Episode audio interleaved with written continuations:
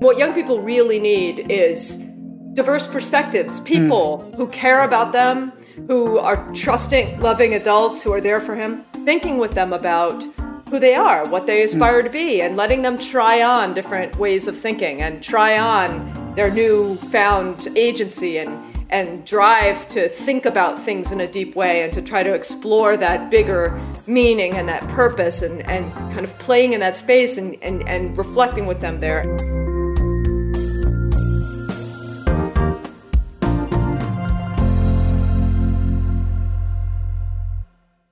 Today's guest is Dr. Mary Helen Immordino Yang. Dr. Immordino Yang is a professor of education, psychology, and neuroscience at the University of Southern California. She also is the director of USC Center for Affective Neuroscience Development, Learning, and Education. Dr. Immordino Yang is an expert in the social and emotional development of young people across cultures. She also is an expert in understanding the implications for education. She was a public junior high school teacher, and she has won numerous awards for her discoveries in the area of neuroscience and deep learning. I'm excited for us to dive into the importance of relationships, how deep learning is fostered, and what it means when young people have a sense of meaning that is beyond themselves. Welcome, Mary Helen, to the podcast, and thank you so much for your time and being with us today. Thanks for having me, Ben. It's my pleasure. I'm excited about this conversation today, partly because we hope that practitioners and teachers are listening to a little bit about what the science is all about in areas of as students come back to school and as they really try to get practical tips for working with kids in the day to day life. And I know that your mission in a lot of ways has really been to integrate science and in, in particular neuroscience into educational processes and to thinking about how we interact with people. And so I would love if you could tell the listeners a little bit about your story as, as, as an mm-hmm. important part of your work is around stories and storytelling. And, and we'll get into that today. But if you could just give some context to, to what brought you to USC, what brought you to do this research around uh, affective neuroscience with this developmental psychology and educational psychology psychology? So, you know, we can go back a long ways, but I'll go back to like middle school. All right. uh, so many of us, you know. Why like would you want to do that? Well, why would you ever, ever want to go back to middle school? Yeah. I mean, or even elementary school. Like, I, I just, I was, I was not a good student in elementary school. I mean, I I was a very good person. I think you could say everybody liked me. My teachers thought I was polite. I was never like a problem but I would get like it was hard. It's hard to express to this day the relief on Friday afternoon I would mm. feel and the dread on Sunday evening. And I'm I'm sorry if any of my old original elementary school teachers are listening to this or my middle school teachers. But it was it was really I would get home. I lived on a, a small farm and I basically that my parents had built. My parents were both from the inner city, one from Detroit, one from Yonkers. and they hmm. decided they were going to have this little farm and we were going to try to grow what we eat and stuff like that. And and you know, as much as we could. And so I was like so engaged with that. I, I've always been really interested in the natural world, in sort of, you know, thinking about the ways in which we as humans are part of that world and engaging with it. And I just saw no no resonance of that at all in school. It, it, always felt like I was delinquent and not doing my homework because I'd get out of that school and I had so much stuff going on. You know, it, it's kind of like it, you know what goes around comes around. I have a mm. I have a kid who's turning 16 tomorrow who I remember when he was, you know, when he started first grade. It was the first time he'd gone to school for a full long day, uh-huh. and you know, about two weeks in he said to me when I was crying on a Sunday night, I don't want to go to school. And I was like, well, you know, what, what, what's going on at school? Like, why do you not want to go to school? And he said to me finally, he's like, mommy, I have so much work to do. Mm. How do you expect me to get my work done if I'm sitting in school all day? Mm. Right.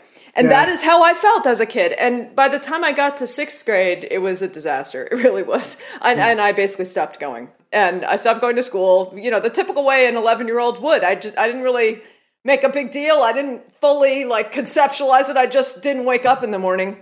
And my grandma and my mom really noticed and were like, "Oh God, Mary Helen's not going to school." But they could see that school was not good for me. I was, I was under a lot of uh, social and physical even threat there, and it was, mm. it was just not a place that was good for my well-being at all so they you know luckily i came from circumstances that you know my parents could afford to kind of my mom was home with us and my parents could kind of afford to let me kind of play my piano and and you know work on the farm and train horses and do all the stuff I was doing teaching neighborhood kids how to ride and all this and then start me over again in 7th grade in a different mm. school in the fall and so that was really a turning point for me to really be able to study seriously things that I was interested in and to actually engage with scholarly thinking in a way that felt agentic and purposeful to me. And it was really a turning, a turning point. And then throughout, I think my education experiences, I was always also really interested in, you know, kind of how, who am I? How do I experience mm-hmm. the world? How do other people experience the world? How do people build things together? What are sort of cultural traditions of, especially things we construct? As I look back, I wouldn't have known that that I was kind of a naturalist and an anthropologist and a scientist all at once, but it's kind of it kind of is who I was as a yeah. person.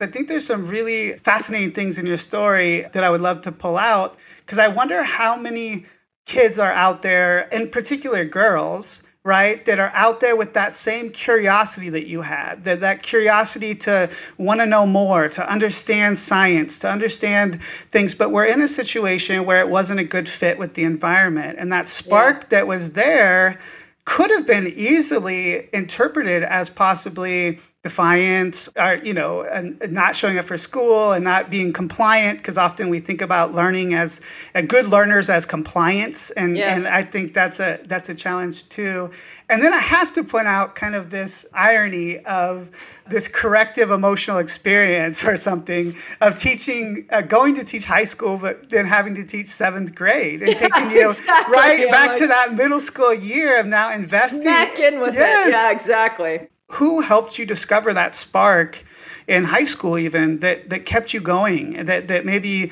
even allowed you to keep that curiosity moving forward to to to where you you then went on to go to grad school and so on and so forth? Yeah.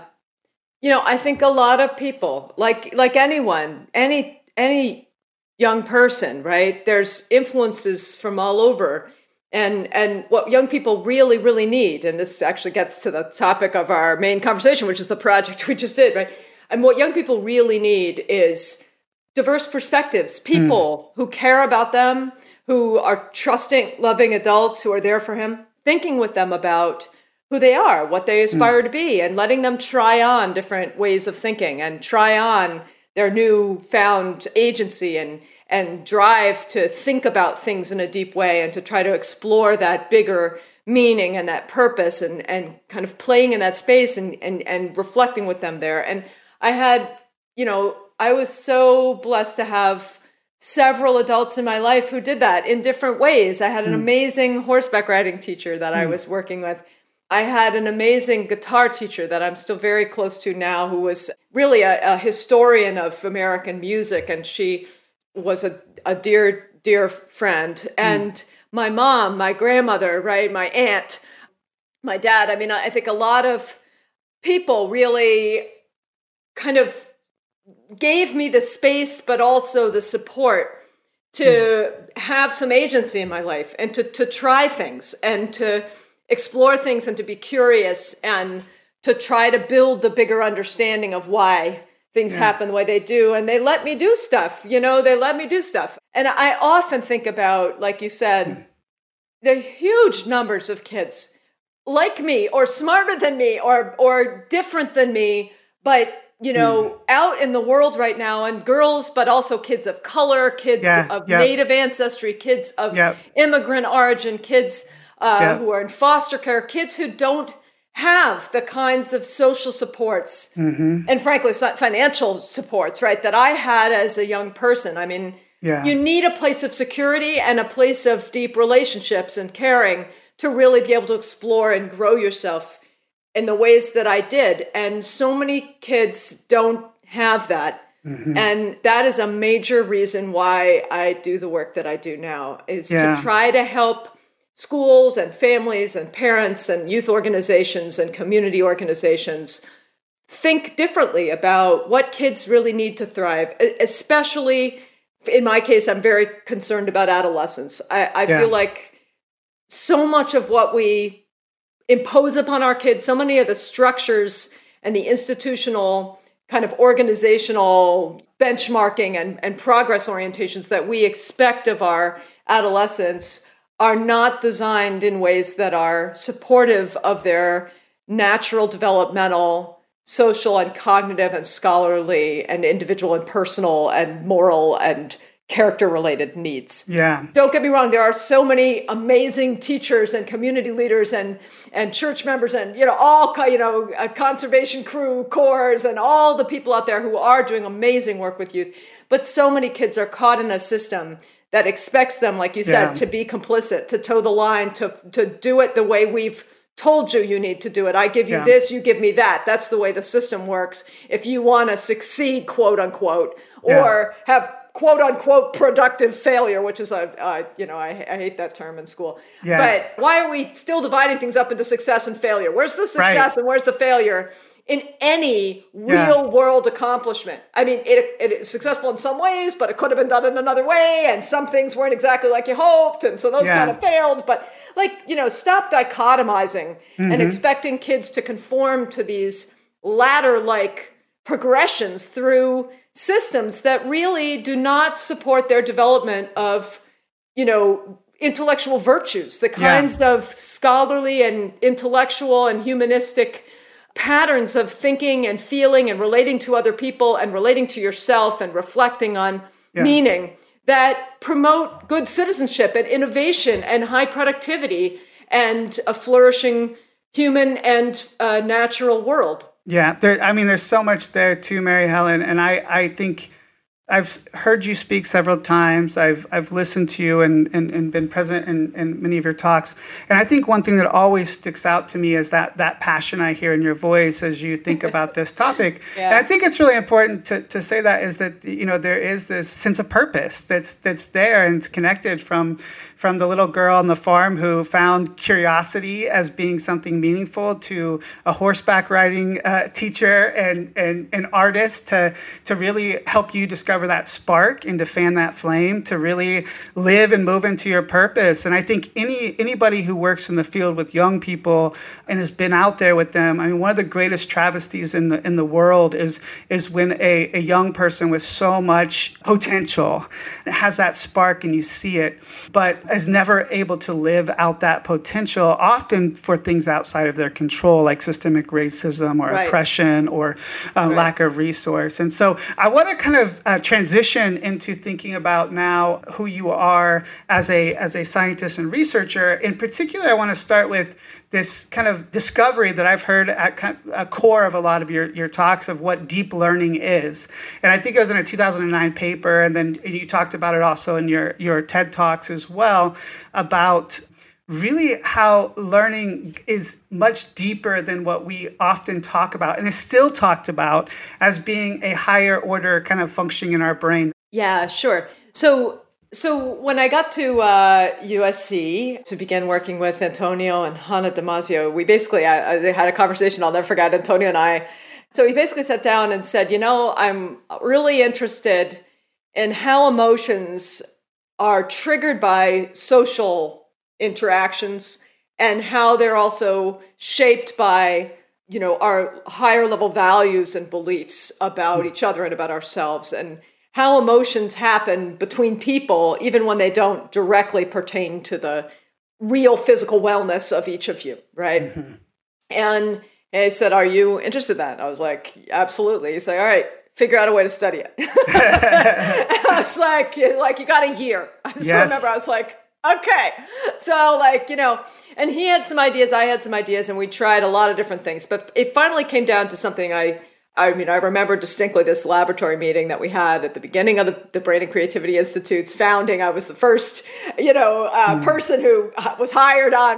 It was brand new, and I got to a point where I remember Antonio and saying to me, "You know what? This isn't working. Let's switch and do something else. Let's try something else." And I said, "Okay, let me just try this one thing I've been working on with you." Like he had been trying to make beautiful films or pieces of art, all these things that we could use to evoke these emotions, and I it mm. just wasn't working well.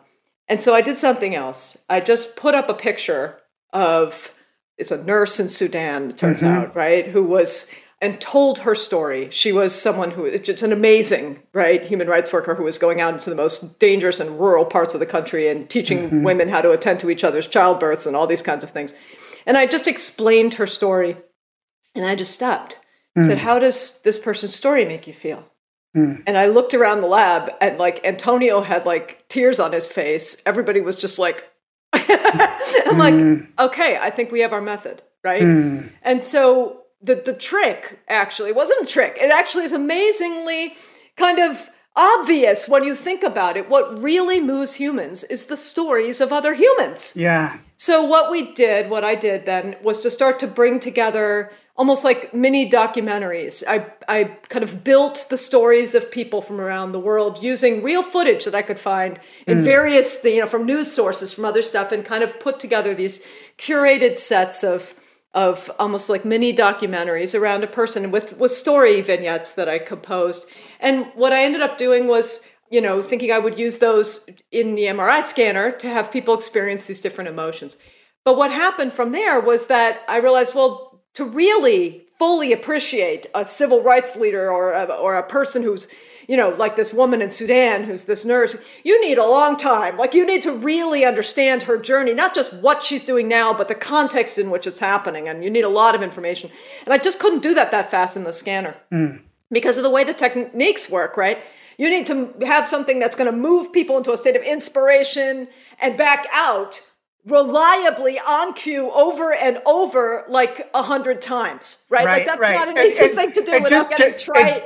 And just right? for people yeah. who, who don't maybe know much about the fMRI scanner, what happens when you go into yeah, that little right. yeah space. You need right? a lot and, of yeah. what we call signal to noise. You've got to have them redo this what you think is the same thing yeah. over and over and over again, and then undo it, and then redo it, and then undo it, and you keep you know you add those all up, and you look at what's common to all these trials versus all those trials. Yeah, it's kind of that was the original way. Now we have other ways to do things that are more um, you know a little more sophisticated methodologically, but that was what we were doing then. So I realized, well, I'm going to have to sit people down outside of the scanner first and tell them all the stories. And I started doing that. And I just asked them the simple question after each one. I would tell them the story that, you know, with a script I had memorized, show them the materials that I had prepared, and just ask them, how does this person's story make you feel? That's mm. it. And, you know, feel is ambiguously cognitive and affective, right? You can tell me whatever you want about it.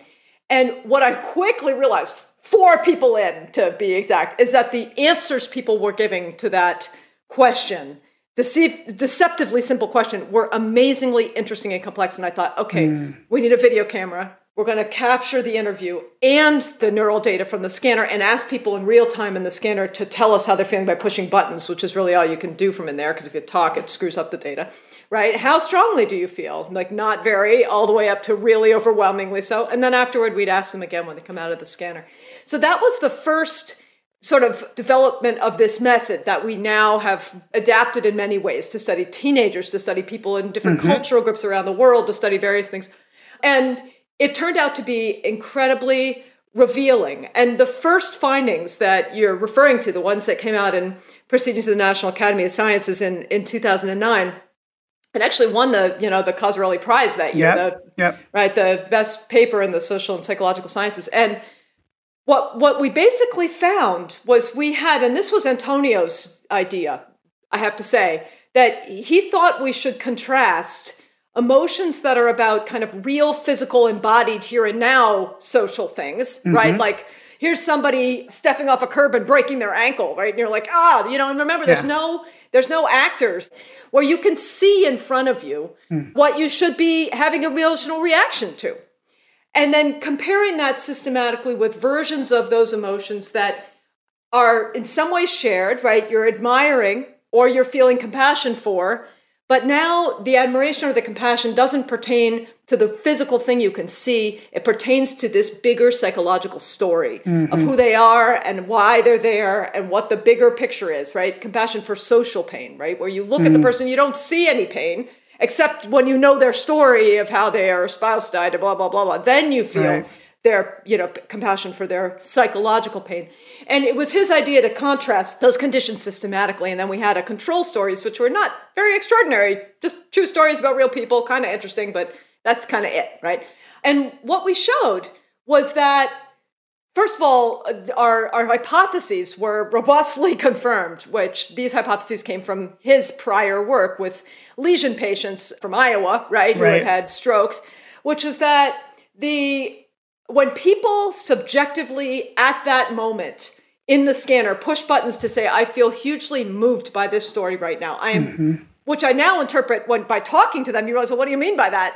I'm thinking deeply about it. It really matters to me. I'm really un- trying to understand what, you know, what's going on and you know some of some of my students like rebecca gotlieb has recently shown that you know the degree to which uh, young people do that predicts how much they remember the story five years later right Wow. you know so when people are telling us they're really deeply engaged with thinking about something and very moved by it we saw activations in regions of the brain like the anterior insula, which is basically had been known for 50 years to be kind of visceral. And so we wanted to know when you feel compassion for another person's social pain, when you mm-hmm. feel admiring of another person's virtue, mm-hmm. are you still activating these platforms as the sort of substrate for the experience, the mm-hmm. subjective awareness of that understanding state? And and that was what that work first showed. But we and, and also all the way down the brain stem, regions of the brain that are involved below the level of conscious awareness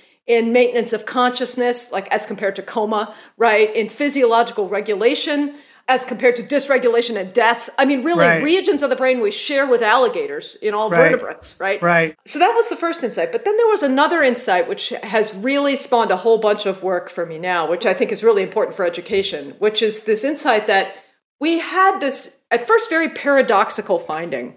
In the middle of the back of the head and also the middle of the frontal lobe, like, there's this, this characteristic set of regions that we now know as the default mode network. Mm-hmm. And and just a few years before, and, and I think 2001, Marcus Raichle and other colleagues at Washington University St. Louis had done this very clever work in which they, you know, basically what happened was they thought, well, we're using MRI to study all these different kinds of processing. We give you math problems, we give you, you know, language, we give you scary snakes, we give you pornography, right? And we see what happens, right, in the brain. Yeah. But in this kind of reactive way. And and they thought, well, what would happen if we basically just put people in the scanner and ask them to do something really effortful and cognitively demanding, but then to contrast with that, think about nothing. Just just relax and mm-hmm. be here and don't fall asleep, you know, but don't think about anything in particular. And what they found was that these regions of the brain that are in the core of the brain were massively activated for the condition of resting hmm. and deactivated when people were doing this really effortful, what we call n-back task in psychology, where you have to memorize what happened three flashes ago Right. and then try to update all the time. And you know that kind of presented a weird conundrum. How could it be hmm. that these tissues, which are among the most metabolically expensive in the human body, right? The, the tissue that is acting this way in the core of the back of what we call the postural posteromedial cortices, is basically in the middle of the back of the head, deep down inside.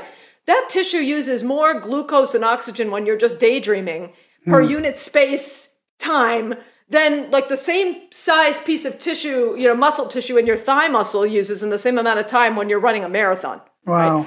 It's it's extremely expensive metabolically. It takes a lot of energy to run these tissues. Why are they activating when you're doing nothing?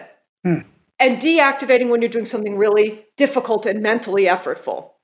So I think our study may have been the first that actually showed a systematic activation of these regions to a task. When we were asking somebody to do an effortful on cue please you know do this thing for us.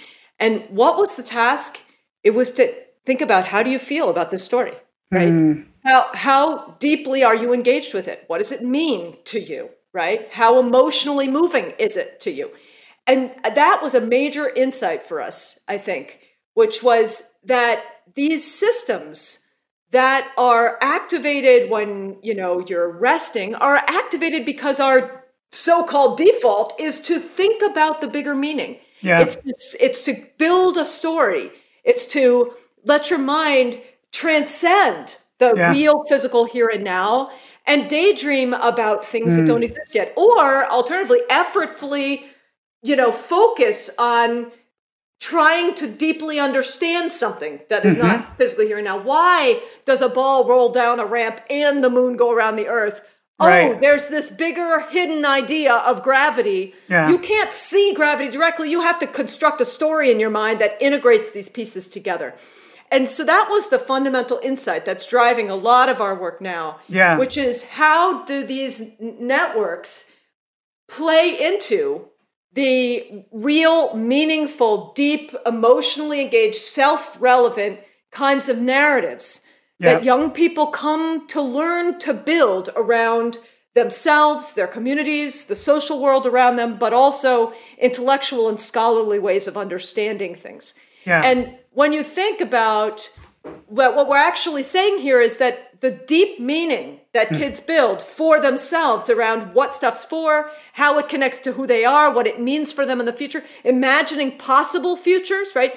Building history, a coherent story out of what happened in the past, all these things that basically are about mental time travel, right? They're the right. things you can't physically perceive here and now, right? Yeah. That that the networks in the brain that are centrally involved in supporting this kind of thinking, which is critical to the development of young people, both academically and personally, mm-hmm. are deactivated systematically when you're engaging in a kind of one, two, three, all eyes on me, move your pencil on the paper, uh, play this video game, and ding, it goes, and you right, and right. and and what we're learning, not just us, but you know, many, many labs around the world, is that it's the ability to kind of flexibly engage right. in outwardly focused attention and then also to appropriately, systematically, strategically disengage to make bigger yep. moral or deeper or more complex understanding, what we yeah. call yeah. Abstract. Yeah. And Mary Helen, I want to just you know kind of bring this home for practitioners too before we kind of think about how this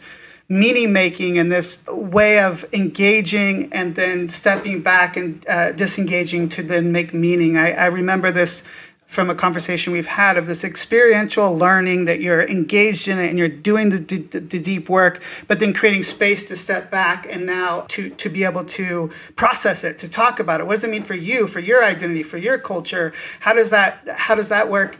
And I think that that's really important to, to think about in our in today's education system, right? As kids are coming back from an experience that's been very challenging and, and the way that the brain works and, and, and for young people and, and also this idea that you mentioned mentioned about social pain. And, and for adolescents in particular, that felt social pain is arguably probably the strongest time of their lives that they feel social pain, even, yeah. even more so than uh, childhood or, or, or adults. Is there something that's happening that there's a felt experience that's different than, than adults? And sometimes we lose track of that as we're engaging young people. And, and so, can you talk a little bit about as, as uh, practitioners and, and, and teachers are are, are, are engaging with young people who have gone through, some more so than others, traumatic experiences of, of uh, social unrest and injustice, and, and mm-hmm. seeing visually a lot of these things that were going on in our society, as well as uh, some of the isolation of being away from their friends. And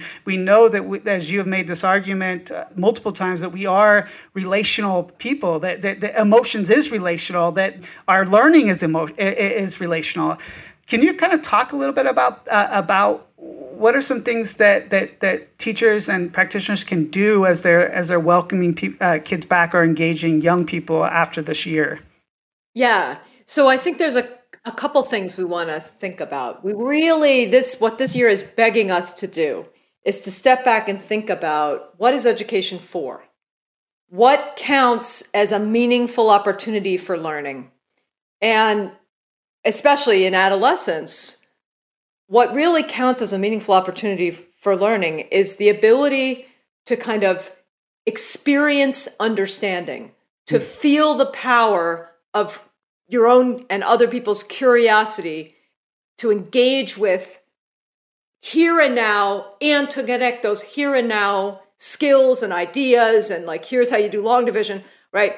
To bigger ideas, right? You learn fractions but in the service of you know Zeno's paradox, right? You know, halfway to the door, halfway to the door, halfway to the door, right? You never get to the door, mm. you know, like these kinds of connections between the instrumental skills and knowledge you need to have and the big ideas that that knowledge constructs into and serves. Mm-hmm. That is the essence of meaningful educational experience. Mm. And you can think of it as that, you know, basically, whatever you're having emotion about, you are thinking about.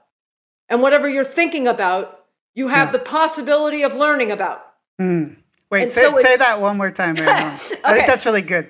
Yeah, I'm glad you like it. Whatever you're uh, having emotion about, right, is what you're thinking about. Mm-hmm. That's what, you know, and whatever you're thinking about, you can have the possibility of learning about. Mm-hmm. Okay. Which means that emotion is the starting place for learning.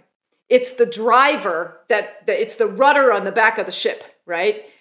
you know the rudder and the engine it's the thing that's pushing the ship in a particular direction and and and accelerating it and so what we need to really do i think in education right now is shift our focus from kids and teachers and families and parents having emotions that mainly pertain to outcomes mm-hmm. did you achieve x outcome successfully mm-hmm. check or not check right which is where that whole learning loss narrative comes right. from right Right. and shift to emotions about ideas mm. how do we get our young people and our teachers to really engage in working and thinking together about the power of the ideas that scholarship enables. Hmm. What does it mean to understand the world mathematically? What does it mean to produce a piece of art or literature or music that helps others understand the nature of a kind of experience, right? What does it mean to really appreciate what gravity is and how it's organizing the universe we live in, right? Yeah. Those big ideas, connecting those ideas to daily work, you know, mm. you can't do it for somebody. And this is the work and the art of teaching. You need to set up opportunities to think together mm-hmm. around projects, around experiences, around things people have noticed, around skills they then come to understand that they need. One of my colleagues, Joseph South, describes it as, you know, changing from a push model of education where like you're missing things, kid. I'm going to give them to you, uh-huh. right? Yeah. And, and now you've missed a lot of things, so I'm going to give it to you even faster, right? Like right. turn up the fire hose, right? As compared to setting up learners to have a pull model. Mm. They have curiosities, mm-hmm. they have interests, they have a desire mm-hmm. to, to be powerful as thinkers, and they, it makes them want to pull in the things that they need yeah. to be able to do the thinking they and, and predicting and understanding and modeling and, and expressing that they see as important. Oh, so, good. what it mm-hmm. really mm-hmm. means for teachers now is we need to step back and think about what is the subjective experience of the learners. Mm-hmm. Engage with that. We have to start there. Yeah. And then, as a teacher, what your job basically is is to help kids learn to expand the kinds of ideas and and things they can have emotions about to things they may not have known about before or may not have had the ability to appreciate sufficiently to recognize the kinds of emotions that would be warranted, right? Yeah. Why is chemistry so important when you're studying lead in the water in Flint, Michigan, or whatever right. it is, right? When you situate the studies as the the what kids are desperately needing to pull into their narrative to be able to make sense of the things they've witnessed and experienced this last year. There's so much work that we could do around different populations of kids and individuals' kids stories. What have they lived through? How right. can they conceptualize those things? How can they understand not just the things they have witnessed and document those using English literature skills and journalism skills and interview skills and you know videography skills. You know, they could do so many kinds of things that would be an amazing gift to the future generations to understand their lived experiences, but then to reflect on those of other people and to really engage with one another in perspective taking in conversations yeah. around ideas. How do you use your math? Right? To make sense of the way mm. viruses spread, to make understanding of the economic impacts yeah. or the impacts in your own neighborhood, right? We really need to step back and think about not just relevance as like directly relevant to the actual content area that has been experienced, but relevance as a as something that is basically a person's own feeling when they're thinking about something. Yeah, yeah, that's you know? that's that is such an amazing just an amazing insight that you were saying for me too. I think about the people who pulled those things out of me as well. That yeah. that, that when when and still to today, it's not like we're not really motivated when people try to push us necessarily and and to be pulled. And that's when we start to think about this bigger idea of purpose, right? Of connecting right. to something that's really drawing you towards you. And that it's not a deficit model of looking at kids that we have to put something in you, but what do we mm-hmm. bring out of you? And that's a right. really powerful shift. And thinking outside of the school system, even, I think, you know, one of the, the, the grant funding agencies that have really funded a lot of my work and has also funded your work is John Templeton Foundation. I want us to move to thinking about and talking about Together We Transcend and this partnership mm-hmm. that you made with Sage and Seekers that that yeah. matches mentors from from aging populations of older adults with young people in the LA area and really thinking about uh, the how you've set up this this this really what you've learned from science to this moment of thinking about how it plays out in this mentor relationship and having kids really talk about their stories. So let's turn our attention to that to that John Templeton Foundation grant that you have too. And I would love for you just to give kind of a brief description of the, just the basis of, of what happens in those activities. And then I want you to, to, to dive into some of the experiences of the young people that you've heard.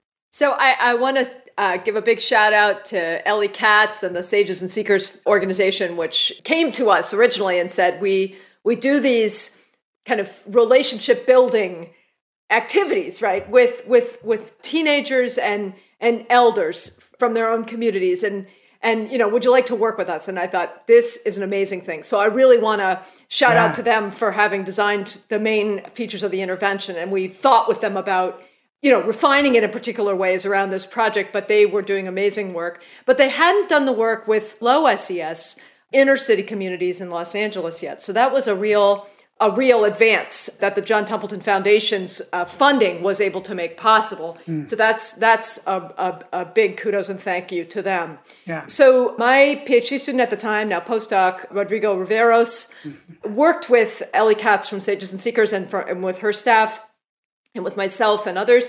And what we did was design a study to examine the ways that what appeared to be these really powerful relationships were actually having impact on the people engaged in the relationships, both the elderly people and the teenagers. I mean, we have a particular focus on the teenagers, but but both were deeply moved by these by these opportunities to tell stories to each other, to engage with one another around their own personhood. It's really a program that's meant to help both partners. They're mm. they're friends. They uh. build a friendship, and that she sets it up so that the young people and the elders, you know, the sages and the seekers pair each other. They pair themselves. They talk around and they mm. kind of speed date, as she says, and they get to know each other and they find someone they would like to know better and to work with in both directions, and they they pair themselves up and they begin this amazing journey, this eight week long journey where they engage in these activities that are designed to support them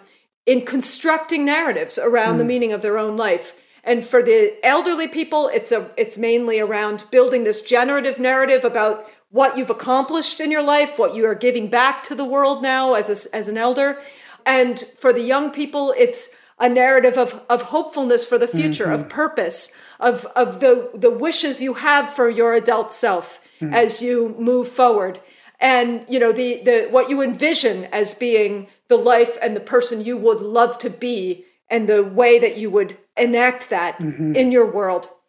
And so, what we find that I think is really amazing, you know, from a scientific perspective, is that, well, first, the intervention had, you know, and then we compared it because it's a scientific study. We compared it with a with a control condition, right, which is not meant to have the same impact, but you know, to demonstrate the instrumental nature of these these storytelling mm-hmm. and friendships, and not just you know maybe just hanging out with an old person and a, and a young person, right? You know, just makes you feel great, and then you go on to have all these outcomes without any of the stories, yeah. right? So we had a, a movie tel- uh, watching uh, condition where they pair up and they eat cookies and they watch a movie together that both of them would like, right? And we pick these nice classic movies. And they they watch them and they eat cookies and they talk about the movie. Right? Yep. So compared to that, which they mm-hmm. all enjoy that too, but that doesn't lead to nearly the same kind of psychological growth and intellectual virtue, Right. Compared to that, what happens to the young people who are in the active storytelling condition is that on average, they increase their levels of self reported purpose in life, social wisdom, virtue development, right, in a, in a myriad of ways, especially so if they had low, particularly low levels of purpose hmm. or of, of self and agency and, and, Yeah. and autonomy at the beginning. But what is really instrumental, I think, for educators to know is that this happens sort of statistically via it's it's explained by the degree to which young people in their weekly reports back to us we had them just pick up their cell phone and do a one minute little check-in after mm-hmm. every session eight times and just say you know what are you thinking about? What how'd it go today? What you know what what are you left chewing on right? What do you want to tell us? Do you have any suggestions for how to run the program? Like anything you know whatever you want to tell us but we want you to reflect on what was going on today and what you're thinking about what you feel like.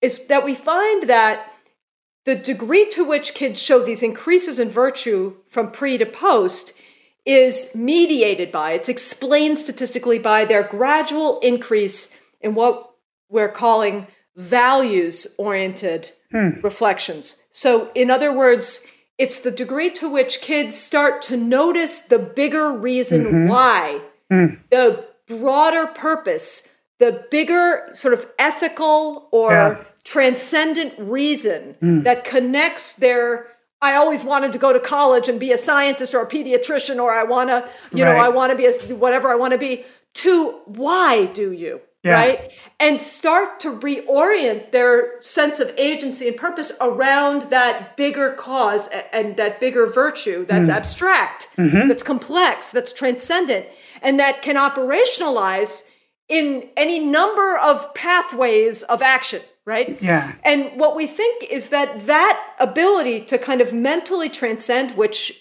our other work is showing in our lab, is reliant on this kind of default mode network mm-hmm. activity, right? Yeah. That that ability to transcend and build this higher level transcendent meaning is helping kids make sense out of things, build a story of self, connect what they're doing here and now to the bigger reason of why and who they are and what they're becoming. But it also is instrumental because it allows them to be more resilient. When mm-hmm. your goal is to, to get an A on this and then to get into college and then to do this, you, you do have to do those things Right. in order to be able to get to pediatrician. You can't be a pediatrician if you don't get good Yeah, grades in school. yeah. Granted. But like what if something happens and you screw up? What if something happens in your personal life and you and you you miss a semester of school? What is right? Then then are you totally derailed because now you're not following your preconceived path?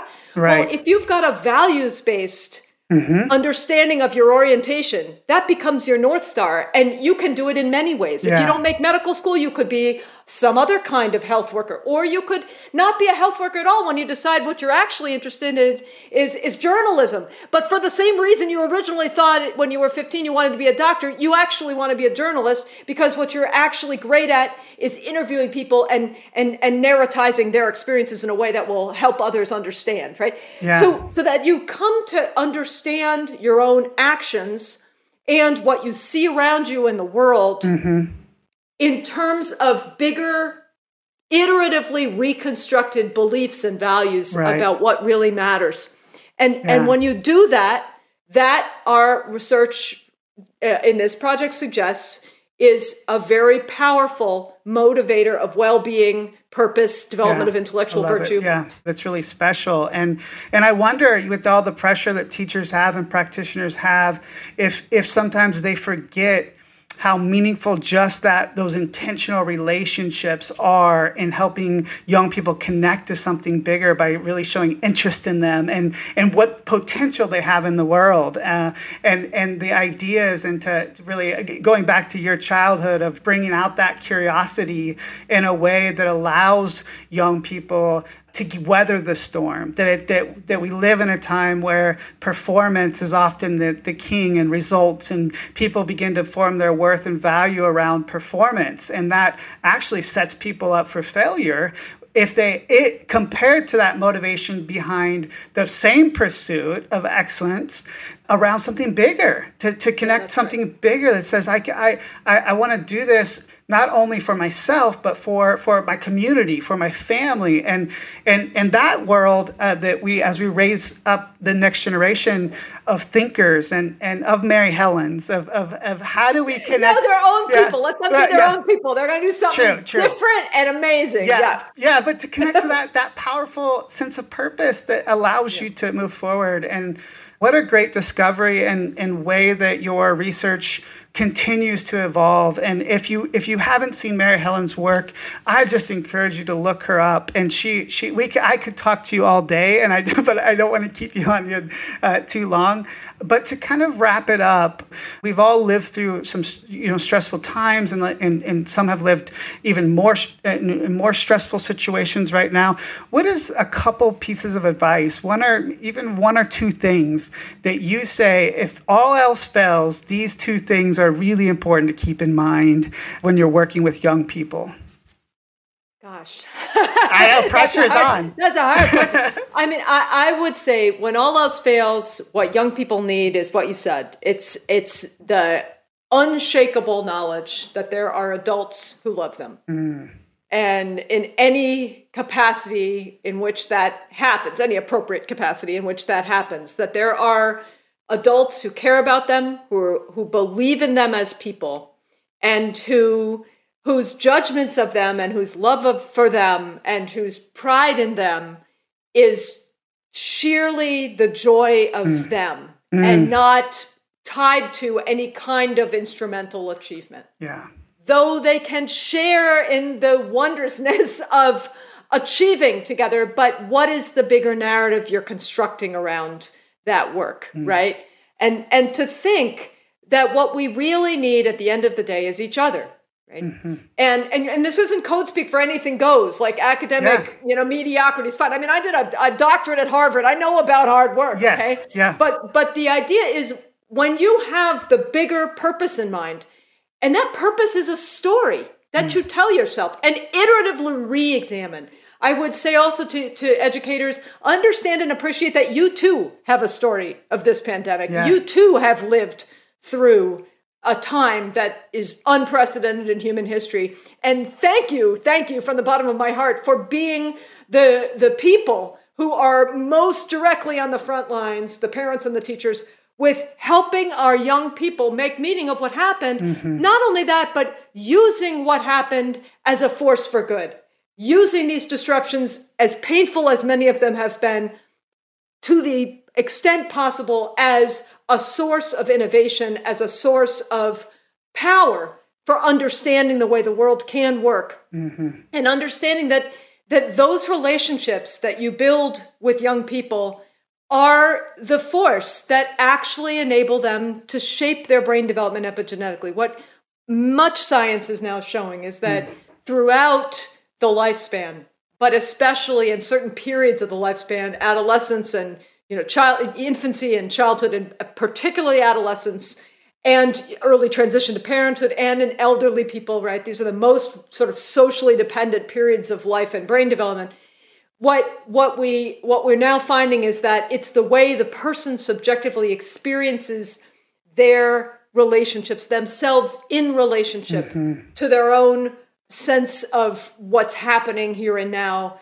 And it's around that. So you can't take away the pain, you can't erase what happened, mm-hmm. and doing so would not actually be helpful. Mm-hmm. But what you can do is be the kind of keel on the ship so that you're holding the whole vessel in form, yeah. right? And and letting the kids, giving them opportunities to use their their engagement with each other, their engagement with this time in history, their meaning making as the as the, the, the outboard engine and the and the rudder that's going to push that mm. keel around. Let them drive, and you be the one that helps them figure out the, the, the direction in which they're driving. So this really means don't. You know, we're going to have to start where people are, and that includes where you are and where your kids are. Take the time to stop and be with them, mm-hmm. think with them, and then be looking as the, the as the professional that you are, be looking for opportunities to infuse scholarly skills into that search, right? Yeah. Well, you've witnessed these things. Why don't you use your documentary film, you know, making talents to to go document this and share with the class and or why don't you use your writing to interview and to write uh, accounts either of this or a fictitious some other situation that's nothing like this but use your math use your history to understand the current social justice situation talk with each other talk with people who are different than you and systematically engage yeah. in this purposeful way in meaning building mm. and the the scholarly skills follow that. They're pulled in. Yeah. Yeah, that's so don't get the other the other piece of advice is don't get frantic. Don't think, okay, that's a nice like yeah. you know thing for for for people who can afford it. But my kids right now, they just need like me to pour it into them because right. if they don't catch up, they're going to be forever behind. I I I I get that it's so tempting to just want to give it to people yeah. but it isn't the same when you give it as when they build it yeah. so you want to mm. think how can we as an institution of a school of a community of a family how can we set young people up remove barriers to uh, and obstacles to opportunities so that they can build it for themselves as efficiently as possible yeah. that's the way to think about it yeah, that's beautiful. Yeah, and giving young people a sustainable motivation.